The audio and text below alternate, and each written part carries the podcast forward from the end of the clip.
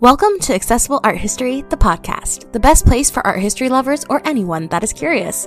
My name is Annalisa, and I'm going to be sharing an amazing Metropolitan masterpiece with you today. Just a quick reminder before the episode starts all sources and images will be posted on the Accessible Art History blog. You can find a link in the episode description as well as on Instagram at accessible.art.history and at metropolitan.masterpieces. Now that we have that out of the way, let's get started. Welcome back to Accessible Art History, the podcast. Today is the season finale of Metropolitan Masterpieces. To wrap up our journey through the Metropolitan Museum of Art, I had to choose one of my absolute favorite pieces. The fragment of a queen's face may appear simple at first glance, but it can actually tell viewers a lot about the Amarna period of ancient Egypt. So to find out all about it, keep on listening. The fragment of a queen's face is a small sculpture made of yellow jasper. It stands at about 5 and 1 8 inches or 13 centimeters tall, but it would have been bigger in antiquity. This is because the top half of the statue's face has broken off.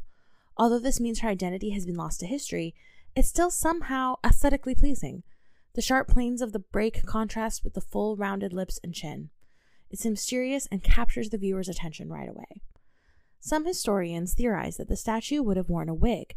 However, without the body and the top of her head, it's hard to understand the original context. Regardless, it's a beautiful piece that makes people stop in their tracks. The number one question about the sculptural fragment is who is she? There are no inscriptions or identifying features on the piece, so art historians have debated her identity for years. We do know that she dates to the 18th dynasty in the New Kingdom period, due to some stylistic features, especially the lips, point to it being from the Amarna period, around 1390 to 1336 BCE. This leaves us with three main contenders for the fragment's identity. The first possibility is Queen Nefertiti, whose name translates to the beautiful one has come. Born around 1370 BCE in the city of Thebes, Nefertiti rose to prominence as the great royal wife of Pharaoh Akhenaten. There is even some evidence that she ruled as co-regent and then sole pharaoh under the name Smenkhare. This level of power was quite rare in ancient Egypt, but there are few examples of it throughout the civilization's history. Renowned for her unparalleled beauty and regal presence, Nefertiti's influence extended far beyond her physical allure. She played a crucial role in her husband's revolutionary religious and cultural reforms, which aimed to shift Egypt's focus from traditional polytheism to the worship of the sun disk Aten. This marks a period of significant departure from Egypt's long established traditions and something I'll discuss later in this episode. Nefertiti's distinct portrayal in art is captured in a famous bust of her discovered in 1912. You can see an image of it on the blog. Its lips and chin are quite similar to the sculptural fragment, which lends evidence that it is a depiction of this beautiful queen. Another option for the statue's identity is Queen Ti. She was a powerful and influential figure in ancient Egypt during the 14th century BCE. She is most famously remembered as the great royal wife of Pharaoh Amenhotep III, the mother of the iconic Pharaoh Akhenaten, and the grandmother of the legendary Tutankhamun. Born around 1398 BCE, Ti came from a non royal background, which was kind of unusual for a queen of her stature. Her father was named Yuya, and he was a high ranking official. Her mother, Tuya, played an important role in the royal court, which likely contributed to Ti's eventual rise to the position of great royal wife. Her marriage to Amenhotep III solidified her position as queen and consort. Her strong personality and intelligence allowed her to exert considerable influence over both domestic and foreign affairs. There's evidence that she corresponded with foreign leaders, making her one of the first known royal figures to engage in diplomatic exchanges.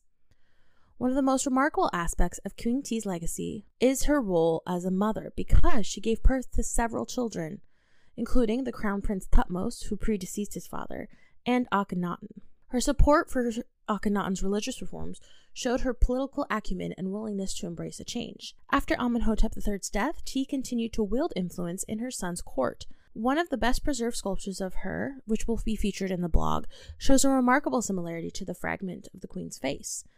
Due to her prominence, she's another likely contender for the identity of the subject. The final possibility is a lesser known figure in history. Her name is Kiya, and she was a lesser wife of Pharaoh Akhenaten. Her origins and background are not well documented, making it challenging to piece together a comprehensive biography. Some theories suggest that she might have been a noble birth or even a foreign princess. Her name, which translates to the glorious one, suggests that she was important. Kiya is depicted in some artistic representations in a manner that is akin to a queen. She's often shown with a distinct hairstyle, which I've posted a picture of in the blog so you can see what it looks like. Kiya is believed to have been the mother of King Tut, but that theory is uncertain and debated.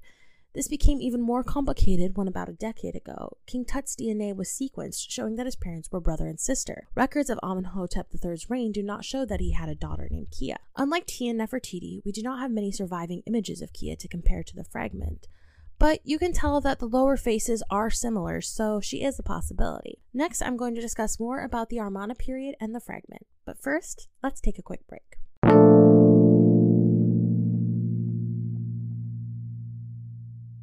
Hi there, this is Annalisa, the founder of Accessible Art History. Thanks for tuning in today. As a part of my mission, I work to provide free, quality art history content for anyone who is curious. But if you'd like to support Accessible Art History, you can find the link to my Patreon for monthly support or buy me a coffee for a one time donation. If you do decide to donate, please let me know so that I can give you a shout out on a future episode. Thank you for listening, and let's get back to our episode.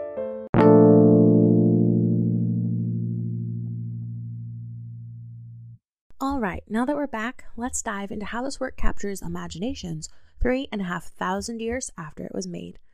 In a fascinating twist of fate, the sculpture's fragmentation is what set it apart from viewers on the Met's vast collections.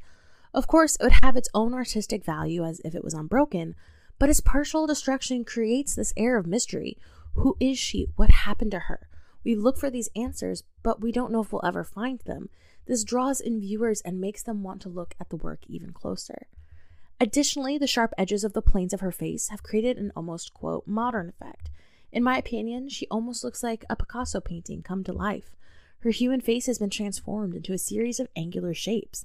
It takes on this almost mythical quality, something not of this world. I think it's fascinating that her fragmentation has created a piece with new meaning and visual interest.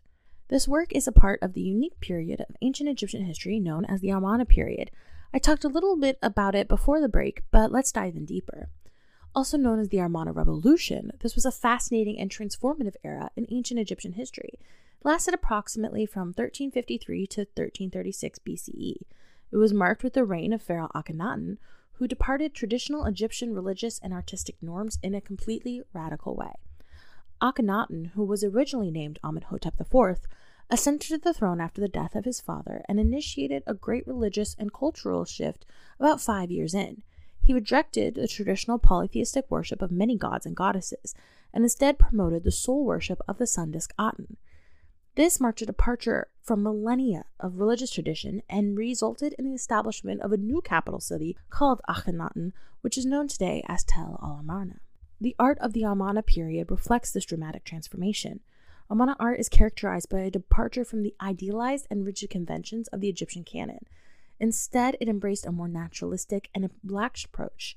The human body has a greater focus on being more proportional and having lifelike features.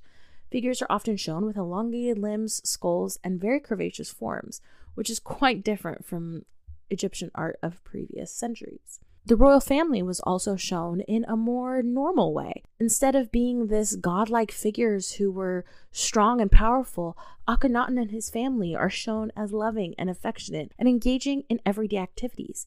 It was almost as if Akhenaten was signaling to his people that he was like them. The Amarna period also witnessed a certain degree of experimentation in art, with artists exploring different techniques and styles. It's evident in the diverse representation of human forms, which you can see on the blog post. After Akhenaten's death, his reforms and the art style fell out of favor. Egypt returned to its traditional religious ways and kind of forgot about him. The city of Amarna was abandoned, and much of its art was defaced, destroyed, or just left behind. But because it was abandoned and located in the desert, later archaeologists have come in and been able to discover the wonders of this mysterious time in ancient Egypt. The fragment of a queen's face is truly one of the most fascinating works in the Metropolitan Museum of Art. Although her identity is unknown, she can tell us a lot about the Amarna period and the people that lived through it. Well, that's a wrap on this season of Accessible Art History, the podcast. It's so much fun exploring the Metropolitan Museum of Art and some of its many masterpieces with you. I have a few ideas of topics for the next season, so keep an eye out on all social media for an upcoming announcement. Thank you, as always, for listening and supporting Accessible Art History. I couldn't do this without you, and I can't wait to see you next season. Thank you so much for listening to this episode of Accessible Art History, the podcast. Make sure to follow us on Instagram at accessible.art.history and at metropolitan.masterpieces for updates and to keep an eye out for the next episode. They drop every week on your favorite podcast platform. If you prefer to listen on YouTube, you can find episodes there on well, about two weeks after each episode is posted. Cheers and see you for the next episode.